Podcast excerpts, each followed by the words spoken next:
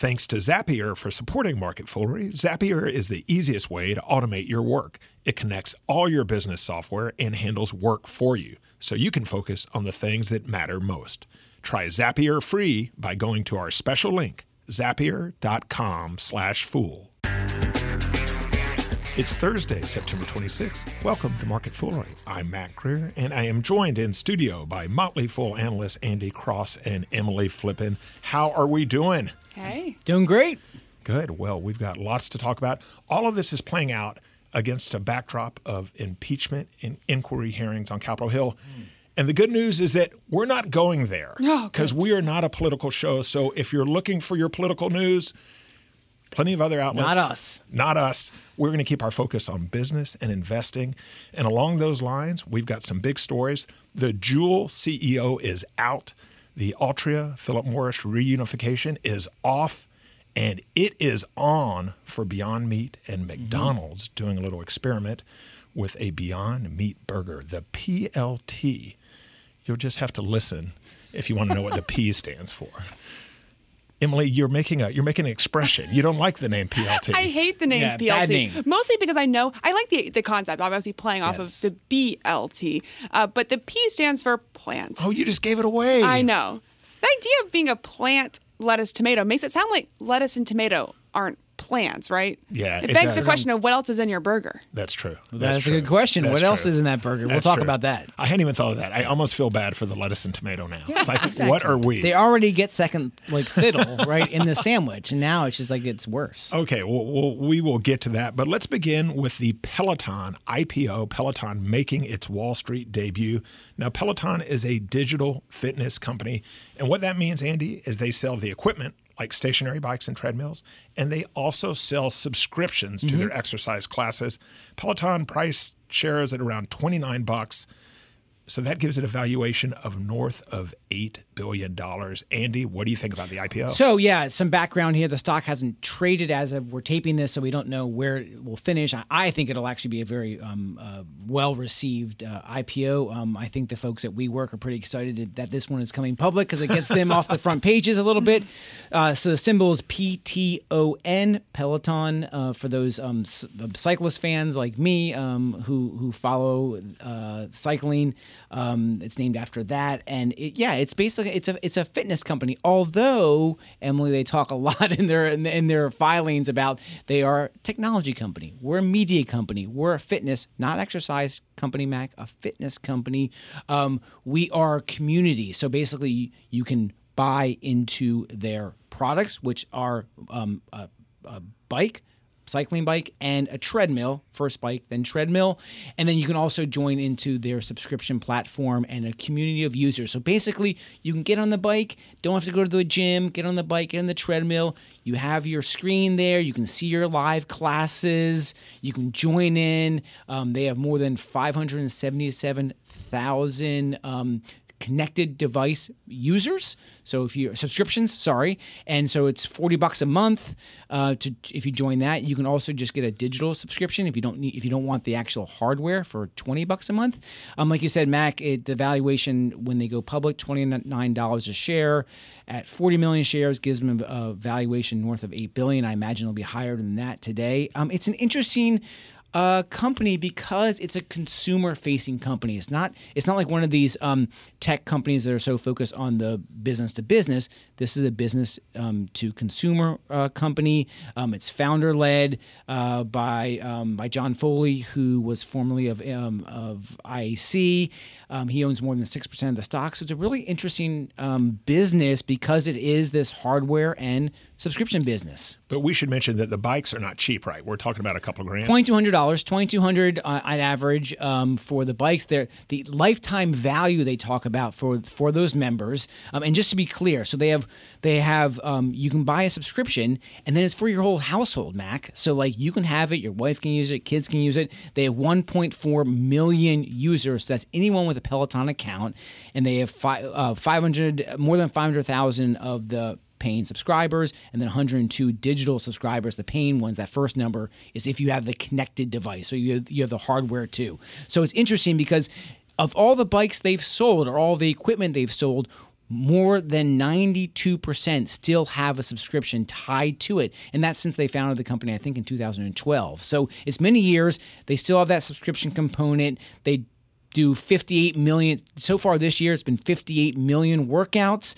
and on average um, it's about uh, 11 to 12 13 classes per month that someone does Look, if I'm paying $4,000 for an exercise bike or treadmill, sure as heck I'm going to say subscribe Yes. to the people providing it to me. So I feel like the negativity for, for Peloton, at least as I've seen thus far, has kind of been caught up in the idea of, you know, the traditional sense of exercise machines just sit in your house Yes. unused. They end up at garage sales or sold to Goodwill for cheap because nobody actually exercises. Nordic Track. That's what I think. Like Nordic Yes. Track. who by the way like- has a new competitor they have a competing offer to peloton that they're out and they are advertising very aggressively to it now too Yeah, exactly. So I just I think the fact that these are so expensive makes their market a little bit smaller, but I think that makes that market very sticky. Uh, the, and the fact that they have subscription based revenue, a platform, and I really do think there is a platform with Peloton. I think makes it compelling. Again, we don't really know the price; it could be absurdly priced at the end of today. Uh, but I just think the business itself is really interesting. It's interesting. I think Planet Fitness, which owns a, a- all these a whole bunch of gyms at a very discounted price. I think the membership's like ten or twenty Yep. bucks or something like that. I think that's per is that per year or per month. But anyway, a very reasonably priced. I think the valuation, the market cap for Planet Fitness is around six billion. So you're talking about a, a larger organization than that. But Emily, you're right. Like they talk about a very bold, large target um, total addressable market of like you know millions of people. There are more than 60 million gym memberships in the U.S. alone, and so they talk about these very bold mem- numbers and um, how they have a very small fraction of that. But you're right, like. It's a it's a very ex- expensive piece of equipment, but that's the real attractive part to the tie in with the subscription offering. Um, and the subscription offering is you know that's that's fa- fairly profitable for them. Now they are not making money, so they are spending a ton of money on on on, on building out their uh, sales platform, building out the studios where they tape all these classes. They tape more than 950. They make more than 950 programs per month that they then put out to their to their um, members and their users. And on average, about 6,400, so 6,400 of their members attend a class. So that's on average. So they, they have to produce the classes. So they're a content organization that way, and then you join into the class and you watch it on your screen, either live or on tape, and you go through the workout. I can tell you like it so much, Andy. Well, I think it's a very interesting component. Again, it's business and consumer. I'm a cyclist. I have my, in honor of the Peloton, I have my Tour de France It's shirt like on a- a today. Charlie Brown yellow. It is a Charlie Brown, but it's people who I- obviously can't see. yes, but I mean, and I mean also that. I mean that mentions. it's a handsome Charlie Brown. it- thank yellow. you very much. It doesn't have the brown part, but it but it has the yellow part, and for the maillot jaune, the yellow jersey. I have my yellow cycling socks on that people can't see. This is honor of the making for great audio. It is great. Just keep great going. audio. Do you have any so, pie charts So no, I don't. But here's so back to some numbers. Here's interesting. So they, they, they the lifetime value of a member is somewhere between thirty five hundred and four thousand. So that includes the hardware, probably of the connected people. Sorry, of the connected people who bought the bike. So it's the bike part, and the cost to acquire those members. You know, um, it's expensive. But the lifetime value, you can see that kind of playing out because of that subscription. So that really gives them, um, hopefully, a nice kind of sticky business. But we'll see how it plays out relative to the company's valuation. Okay, let's finish with the stock. If you're watching this IPO, what are some things you should be asking yourself before you decide to buy? Well, I mean, I, I don't know where the valuation is going to be. I, I'm just guessing. It, it's, I mean, if it's it's probably some place in the 15, 20 times sales. So they are doubling sales every year, and they are doubling their member base. So they are growing very rapidly. They are spending a lot of that money. So again, like many of these. Um, technology media companies that have become public in the last few months it, it, it will be expensive relative to traditional valuation so what i want to see is um, where the stock price is, I want to see them continue to add those members because those members, as they grow from 500,000 to a million members and they grow their revenues past a billion dollars, they just cross, they're going to cross the billion dollar mark. They have to maintain those growth rates to justify that valuation. Okay, let's talk vaping. The CEO of e cigarette maker Juul is out and is being replaced by an executive at Altria. That would be the same Altria that owns a 35% stake in Juul.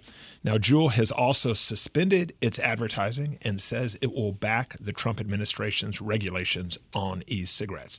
Now, Emily, as I mentioned, Altria paying 12.8 billion for that 35% stake in Juul back in December Was that around 12.8 billion too much? Um, I definitely think 13 billion for a company that, as of right now, may not have much of a business in the United States might, in hindsight, have been a little too much.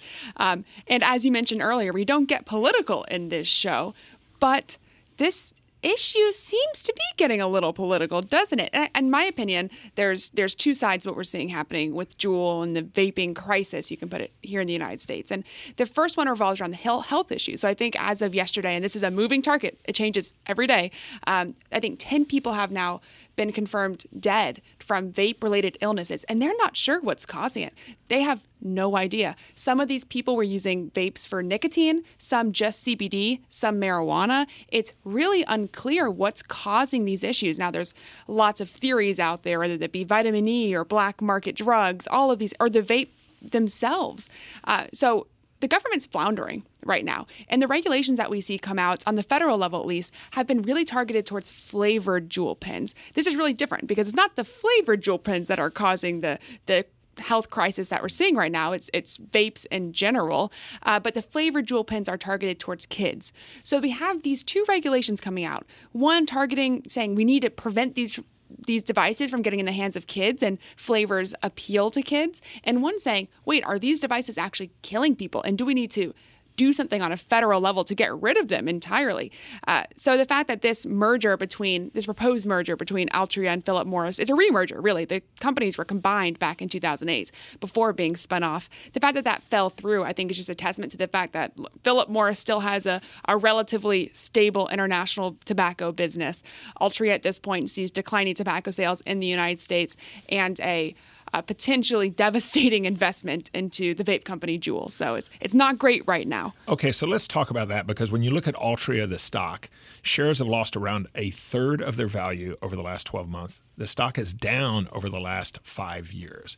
If five years from now, Altria has outperformed the stock market, it's done much better than expectations what happened? I, I don't think that's going to happen, but it's going to completely depend. It's a thought exercise. Work with me. Work with me. it's Altria. Altria's core business is declining. Altria has some interesting investments into things like edible nicotine, and let's pretend for a second that edible nicotine takes off. That could maybe save the company. They're much smaller investments than the 13 billion dollars they put into vapes, though. So it would require vapes to not only all of the uh, research or, or, reports coming out saying that it's causing illnesses and deaths need to be debunked. But I'd also expect some of these smaller investments into things like edible nicotine would start need to be pay off.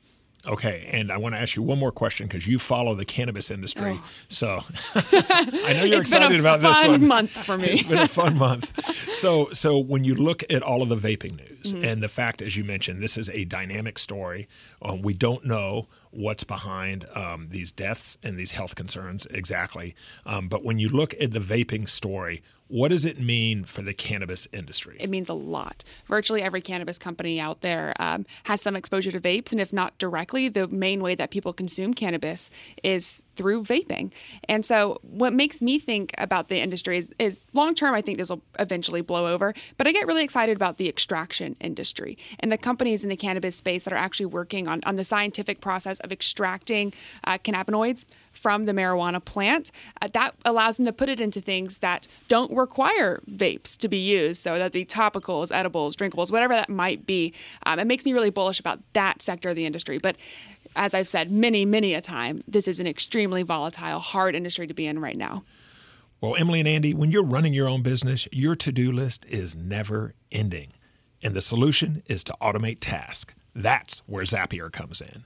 Zapier is built to automate your work because it connects all your business software and handles work for you so you can focus on things that matter most. Go to zapier.com slash fool. Connect the apps you use and let Zapier take it from there in minutes. Now at the Motley Fool, we've got a lot of people using a lot of different systems, and Zapier helps us integrate them all. When you're going between Google Docs to Slack to Zoom video, back and forth, it's so easy to lose track.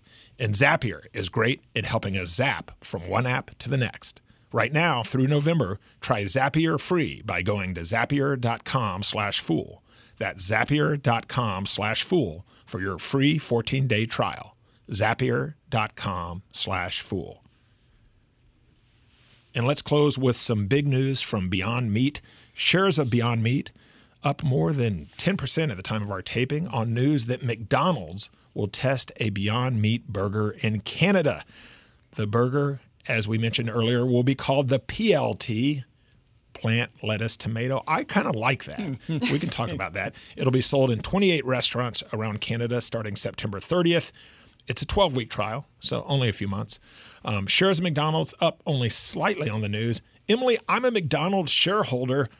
Am I the only one excited about the PLT? Well, I know I'm personally excited, and while Andy might be on his Peloton bike, getting a good workout. Hey, I'm in, excited. Yeah, I might be up in Ontario, sitting at a McDonald's, doing what I do best, as is eating burgers. um, as a new vegetarian, I'm personally excited in this. So, well, maybe McDonald's shareholders aren't rejoicing as much as Beyond Meat shareholders may be, I still think this is a strategic move for McDonald's. Um, they're just testing it, as you mentioned. So very early stages. I will say, I think part of the reason why we're not seeing the rally in McDonald's is, you know, McDonald's is it's a challenging business in the sense that it's all franchised owned, virtually all franchise owned. Uh, they've had issues in the past in getting their franchisees on board with company improvements. Now, do I think that franchisees are going to turn their nose to you know fake meat products? Probably not, but franchisees, I mean, it was just earlier this year, I think a month or two ago, that they were sending letters to McDonald's corporate offices saying, we need a chicken burger. And, you know, McDonald's wasn't quick to jump on that, but they're being relatively quick to jump, I guess, on the fake meat or meat alternative market. So I, I'm bullish on the fact that they may be able to roll this out nationally or internationally, I should say, here in the US and allow me to try. Yeah, I think if you just, and we've talked about this, if you think about how the market will be evolving over the next 5, 10, 15, 20 years, and it's not like the Beyond Meat, and we talked about it, whether it's a health option or not, but just the fact that it's an alternative. I mean, they got to, franchisees, McDonald's, they have to drive their same store sales and they have to get more and more people coming into their restaurant. And if they have an opportunity to offer something that's maybe a little bit differentiating, differentiating, test it out in the market, see how it goes, and then if they, like Emily mentioned, if it's great, roll it out, and we'll come down here, get in our pelotons, and have a little PLT afterwards. so I think it's, I think I, I see it just I rolls off your tongue. You see you did there? PLT, right? I think it's, the name aside, and I think it's encouraging to see a company like McDonald's at least test this out others are doing it. So it's like they got to be competitive, mm-hmm. and, and, we'll see how it all plays out for the franchisees. Okay, so I want to talk Beyond Meat though, because it's valued around nine billion dollars, stock up around six hundred percent since it IPO'd in May. In mm-hmm. May, people, is there a Beyond Meat bubble?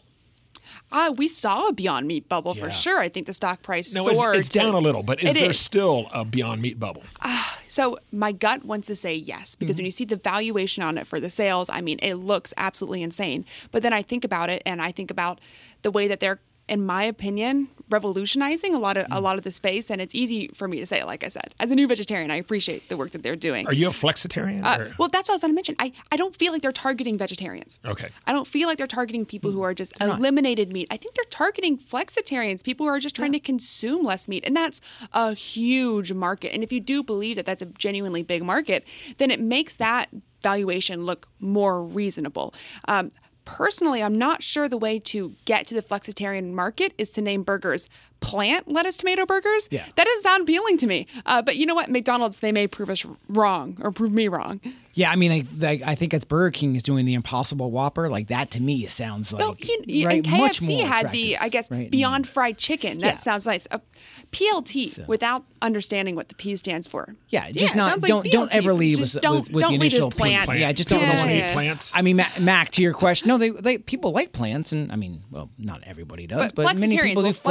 Flexitarians want plant. Yeah, well, I, I, think I think to the to the Beyond Meat bubble, um, mm-hmm. and and uh, I, I I, clearly there was. I think there still is, and I'm not rushing to buy into the stock, even though I, I, mean I love the market opportunity and the way they're going about that. And I will say, I was negative on Beyond Meat burgers or um, sandwiches, I guess, when they before they came public. I had them. I did not like them. I tried yeah. it again maybe two weeks ago, and I gotta say it was pretty good. I liked hmm. it. It was good. So um, I'm a little bit more excited about how they and others are going to evolve that space and serve a different market, flexitarians, vegetarians, whatever it might be. And like I said, over the next 20 years, the market will be moving that way. I just think there's just too much excitement around the stock, yeah. too much excitement around the business. Let it die down. Um, we've already seen a little bit of that, but the whole IPO market has pulled back, Mac. So I just think it's still a little bit too much froth, a little too much sauce on that patty right now. So, so, so should we just stop like talking about it then? I'm just, like the more it. we talk about Beyond because Meat, I find myself the more bullish I get on it because every single time I come back to Market Foolery, there's some new thing for Beyond Meat. The first time we covered right. it, it felt, uh, but the more I'm learning about, it, the more I'm like, but hmm. they won't be the only ones. Other ones are going to continue to That's push true. into that. Impossible is going to be, in my opinion, the Impossible Burger is far superior to Beyond Meats. So when me that, too. I like yep. the Impossible a lot. So mm-hmm. okay, well, I'm going to defend the PLT one more time, and here it is. You ready? PLT reminds me of BLT, and when I think BLT, I think bacon, mm. and I love bacon. So I love the PLT. It's the transitive property, or it's one transitive of those properties. I think it is the transitive. there you go, right? Mr. Math. The sixth grade education. I like it. There it goes. Yeah. Okay, so the desert island question: You're on your desert island for the next five years, and you have to invest in one of these stocks. Um, we've got Peloton. We've got let's throw in Altria and Philip Morris just to make it interesting. Okay. Um, McDonald's and Beyond Meat. oh, uh, this is quite this, the, the collection of companies. I can't say Peloton just because I don't know at this point yeah. where the stock's trading. Um, okay. So I, will say of those, I'll I'll, I'll go McDonald's. I I'm going to go McDonald's. Okay. Yeah, I wouldn't touch Altria or, or PMI with a ten foot pole. Okay. Um, so that immediately eliminates those. I I find myself torn because I, I don't want to be on record saying I'd be buy Beyond Meat. Um, so with that in mind, with the fact that I'm being recorded right now, and 10 years on the line, someone could play this back for me. Yep. I'm going to say McDonald's uh, to play it safe. All right, gets the votes. okay, a big win for Mickey D's. You know, I just had this epiphany recently that I love McDonald's French fries, but they have the shortest shelf life. Have you ever had cold McDonald's French fries? They're, yeah, they're awful. They're oh, like, like I disagree. Within, I cold really? after how long? Like cold fries, like after like ten minutes. I um, think they no, lose disagree, all their charm. Disagree. Really? Disagree. I'm I'm I'm I'm short that comment, man. Oh my god. I, I, don't mind them. I think yeah. they're good. McDonald's French fries. Peloton has changed yes. you. I tell you, it'll be fun to watch that stock in the next couple weeks. See yeah, where it trades. That's going to be fun. Okay, well, just a heads up that we're running our Smarter, Happier, and Richer contest over on our Instagram page. So head over to our at Motley Fool official Instagram account and look for a photo of foolish swag. That's foolish with a capital F. To enter, you have to answer the question correctly and tag a friend in the comments of the post. If you win, your friend wins too and your friends because we've got 10 foolish caps, t shirts, and signed copies of our Motley Fool investment guides as prizes. How great is that? As always, people on the show may have interest in the stocks they talk about, and the Motley Fool may have formal recommendations for or against. So don't buy or sell stocks based solely on what you hear. Andy and Emily, thanks for joining me. Thanks, Mac. Thanks for having us. That's it for this edition of Market Foolery. The show is mixed by Austin Morgan. I'm Mac Greer. Thanks for listening, and we will see you tomorrow.